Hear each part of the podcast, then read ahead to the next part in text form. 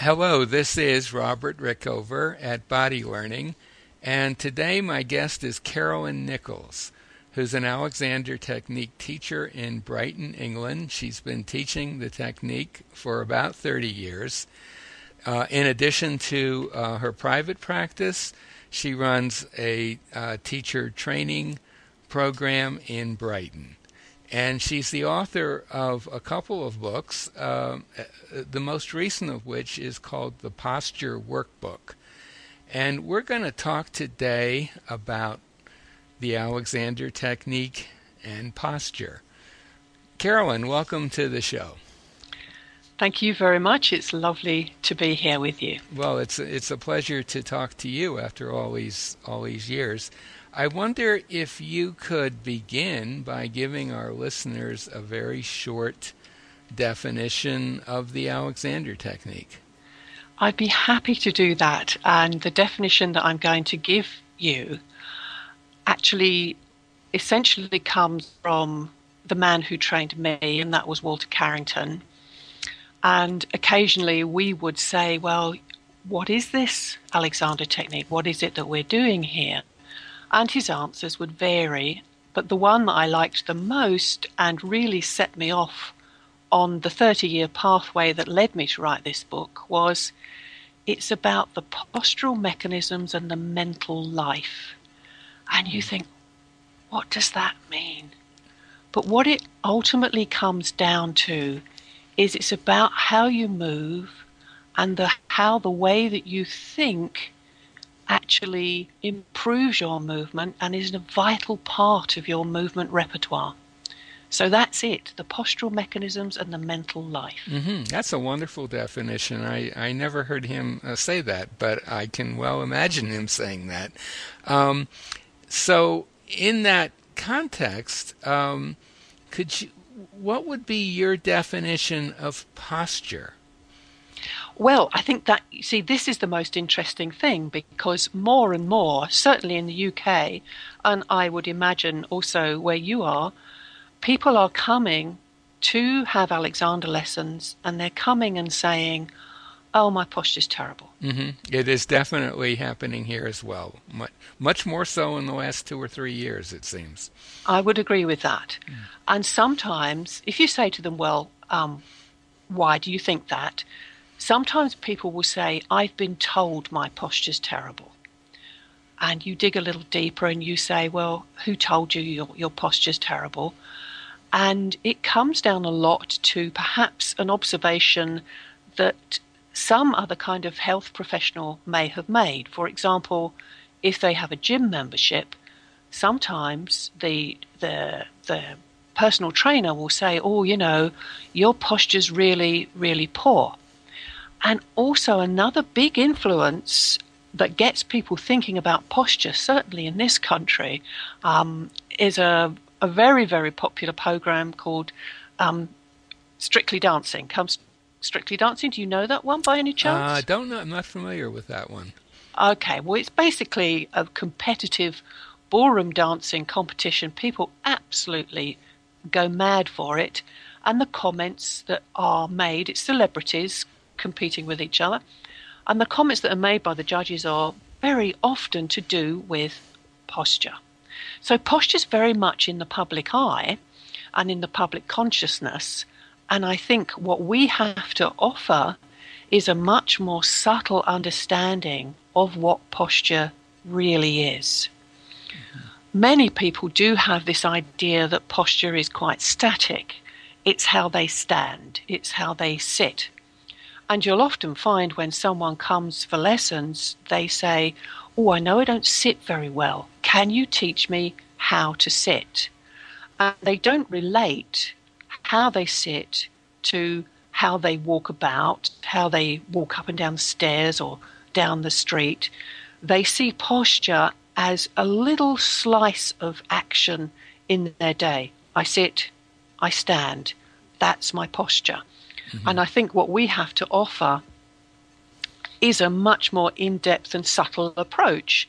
That posture isn't just about your body, it's much more to do with the interaction between your body and your mind, or how your nervous system is working for you and the input that you can have into your own nervous system with what we Alexander teachers call inhibition and, and direction, which I see as skills. Mm-hmm. So I like to think of the Alexander technique as a skill set in a way that helps people to understand more deeply what posture is, how they can influence it, how they can help it to work better for them, and generally upskill themselves in movement. Yeah, I I would agree with uh, with everything you just said. The the other the other thing I notice, and I'm sure you have as well, is that generally uh, posture is seen as a position, uh, kind of a, almost a fixed position, and and um, I think that, uh, and if you if if if you even say the word posture to somebody, they will kind of haul themselves up in what they think might be a good way to stand or sit. That's and then, right. And then hang on to that uh, at least for a few seconds until it becomes so uncomfortable they they let go of it. And that's a shame because uh, really posture well, I think the one of the big shames is that the word posture is pretty much always a noun in, in the English language these days, but that isn't how it always was. Um, posture, eh, I think 100, 200 years ago, often had a verb connotation to it. It was how you carried yourself. Yes. Uh, uh, and in fact, there is a, a, a, word, carriage, that you'll see in old British novels, I think, from time to That's time. That's right. You'll see someone has said he, he has a remarkably um, uh, graceful carriage, uh, meaning not that his carriage pulled by his horses was graceful, but that he he walked in a very or moved in a very graceful way. And I think it's kind of a shame that we've gotten away from the verb use of of posture because that really is what you're talking about a kind Absolutely. of a, a constant interplay between how you direct yourself or think about yourself and and how you how you move and through space and and do things so um, I know in your your book uh, the posture workbook which I do recommend to anyone who wants to really start thinking about posture and experimenting with uh, some basic ideas about posture, uh, you you make that very clear that it's not a static position, and as you say, it's definitely not just about sitting or standing. It's really about everything you do. Mm. Yeah. Um, so, how do you think?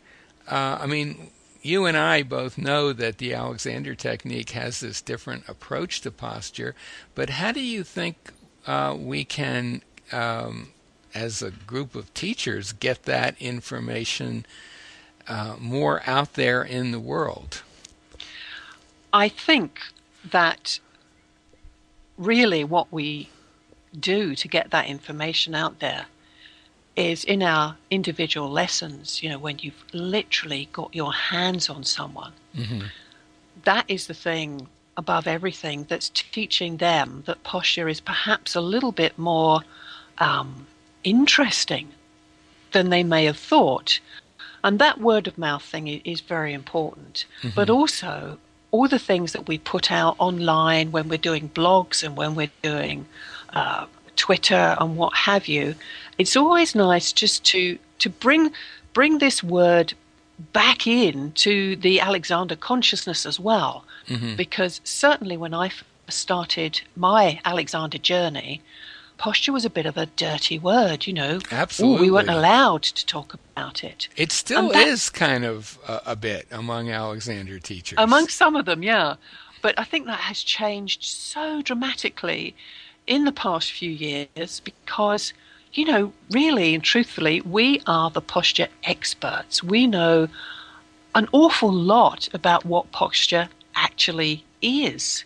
And I think that's something that we can just um, keep saying to people is, well, yeah, um, we understand about posture and we can help you understand a little bit about posture too. Mm-hmm. And it comes down, I think, um, one of the things I do say is posture comes down to what's happening inside you, your reactions to stimuli. Mm-hmm.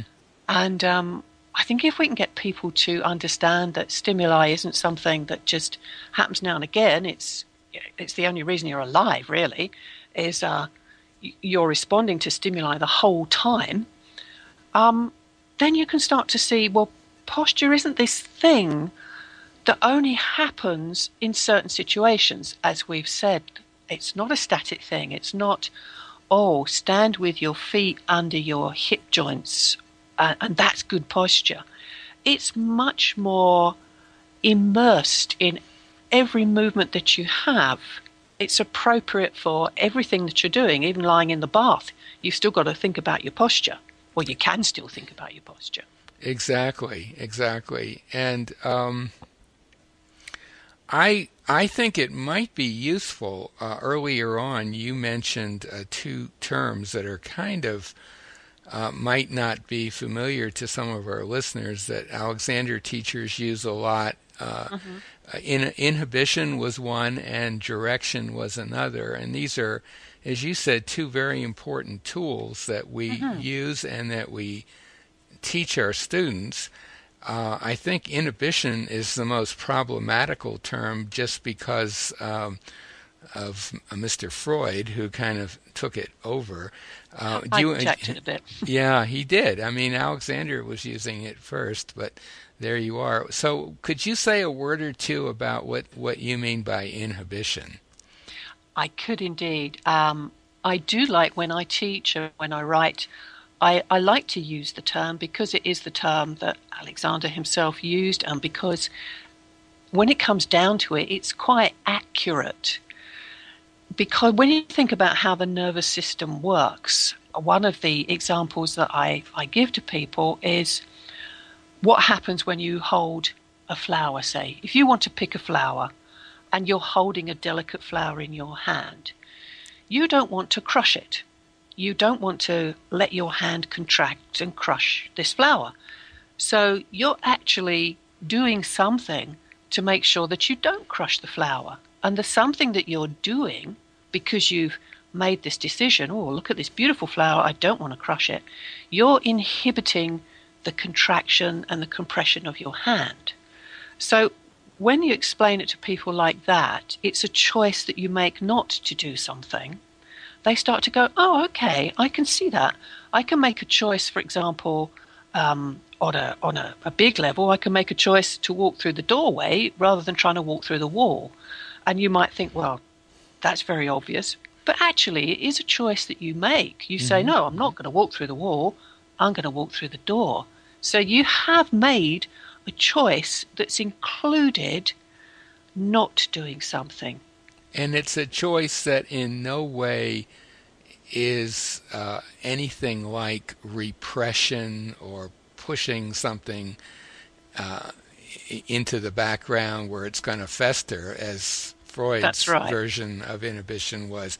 It is, as you say, and I love that flower analogy, and also the door wall one, because as you say, we do inhibit all the time. Yeah. Uh, in very obvious ways, although we don't usually use that term. And and just uh, maybe one more thought about that word inhibition, then we could talk move on to direction. Mm-hmm. Um, that word inhibition actually appears pretty often now in neuroscience literature. That's right, absolutely. And uh, it's it's pretty interesting because um, you'll often read um, uh, people working in that field saying something to the effect of, "Well, really, the most important function of the brain is is inhibition." They, they don't yeah. may not call it inhibition. The ability to inhibit, I guess, is how they might phrase it. And uh, I think that's a fascinating development and a real, um, a kind of a real understanding, you know, on a scientific level of certain principles that Alexander developed over a hundred years ago. So I, I thought I, would just throw that out there as kind of no, no. I, I uh, agree, and it, it's very interesting uh, to to see that coming up so much more and people using the term in a similar way to the way that we use it and the way we understand it. And I I also like to explain it as a way of helping you make a positive choice. Uh, you have to stop doing something, like Alexander himself said. When you stop doing the wrong thing, well, then you've got a chance to do the right thing. Exactly. And um, I think I think that's a nice way to explain it to people.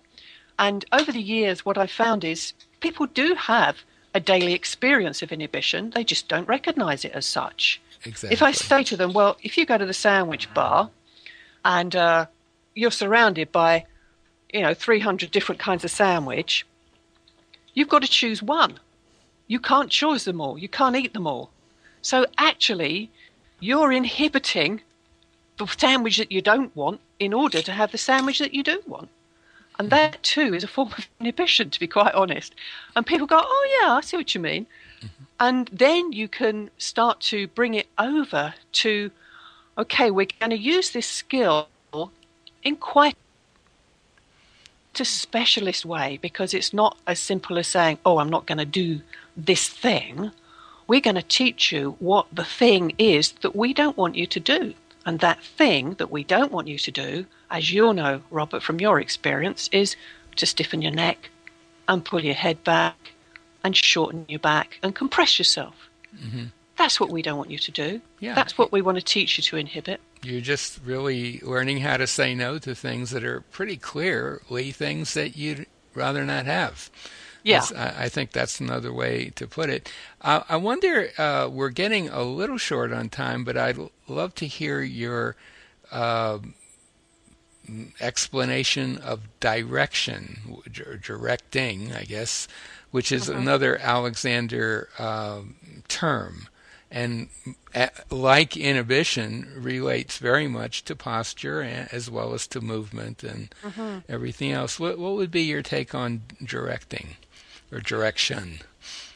Well, that's that's interesting. I think there is directing as a skill, mm-hmm. and if you like, you can call that direction. And mm-hmm. then, of course, there is how you apply that skill. So, what directions you give yourself, for example. So, so directing for me, um, and the way I like to explain it is making a positive choice to organize your body, and in particular your head, your neck, and your back, in a certain precise way. It's a very positive choice that you make. And you can only make that choice when you've removed the interference. So, by that I mean direction and inhibition, they kind of roll along side by side. They, they are linked skills. They're not the same skill. Sometimes, um, particularly newly qualified teachers might say, "Oh, I don't, I don't worry about teaching inhibition. I just teach direction because it's got it implied in it." And really, it needs to be unpicked a little bit more than that. You need to understand that they are linked skills, but they need outlining separately before you can start clicking them together and using them together.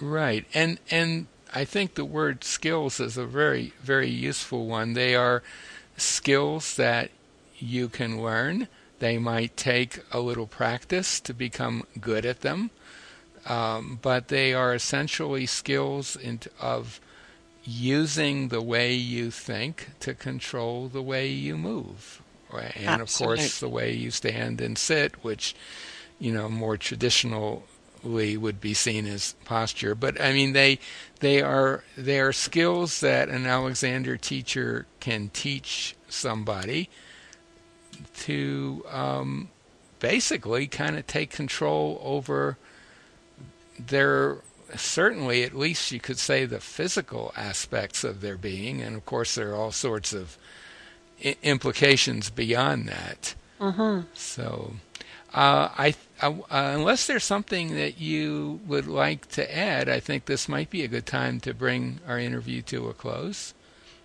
Um, the only thing I would like to add is that it's never too late to think about your posture in this way. You're never too old. Or too distorted or in too much of a mess. Anyone can make positive changes if they're willing to think about it in the way that we show them. Oh, absolutely, that's true. And I think most Alexander teachers have had students of quite a age range. And I guess a real famous example would be uh, George Bernard Shaw, who I believe that's was right. 84 or maybe even older when he Yep. first started having lessons with Alexander. That's right. Well, That's maybe that right. this would be a, a good place to bring our conversation to an end. Uh, my guest has been Carolyn Nicholls, an Alexander Technique teacher and teacher trainer in Brighton, England. She is the author of the Posture Workbook, which has came out, I believe, in the past year, uh, last year. oh, right? yes, it, it just Yeah. came out in October. It just came out in October. Uh, we will put a link to her website by the interview. If you're anywhere near Brighton, England, and anything we've talked about intrigues you, give her uh, a call or send her an email. We'll also put a link to a site where you can locate an Alexander teacher anywhere else in the world, and you can learn more about the Alexander technique. Carolyn, thank you so much for being on the show. Thank you, Robert. It's been a pleasure.